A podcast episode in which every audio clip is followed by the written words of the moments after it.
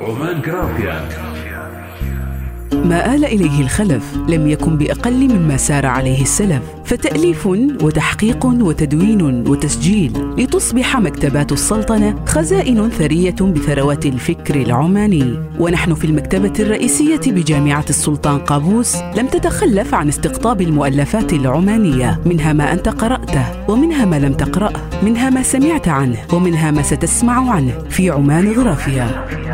عمان غرافيا برنامج يومي بالتعاون مع إذاعة هلا أف أم. نقف فيه أمام الرفوف. مفتشين بين جنبات الكنوز عن مؤلفات عمانية. نسردها على مسامعكم. عمان المنهل الصافي على فاتح العروض والقوافي. نور الدين السالمي الأدلة الدامغة والمخطوطات المتوارثة وتدوينات السلف ومؤلفاتهم. وكل ما تركوه من أثر في مجال اللغة العربية. هو دليل على براعة العمانيين واهتمامهم الكبير في مجال اللغة العربية.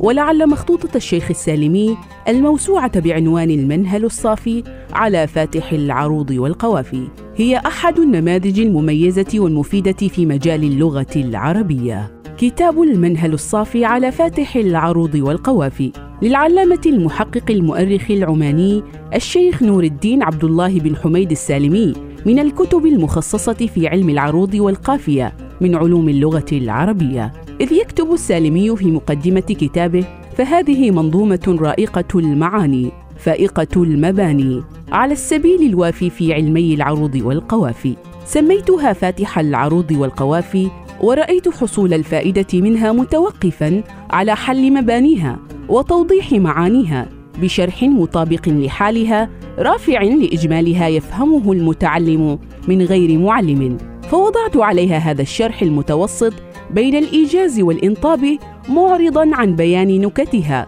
مخافة الإسهاب واتكالا على فهم أولي الألباب من أن الغرض بيان القواعد وحل نكت الألفاظ مما يشوش على القاصد. ولد الشيخ السالمي في بلدة الحوقين في الرستاق.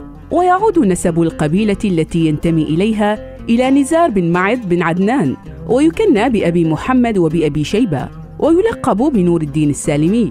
أما والده فهو من أبرز رجال زمانه في الورع والتقوى. عمان عمان غرافيا برنامج يومي بالتعاون مع إذاعة هلا أف أم. نقف فيه أمام الرفوف. مفتشين بين جنبات الكنوز عن مؤلفات عمانية. نسردها على مسامعكم. عمان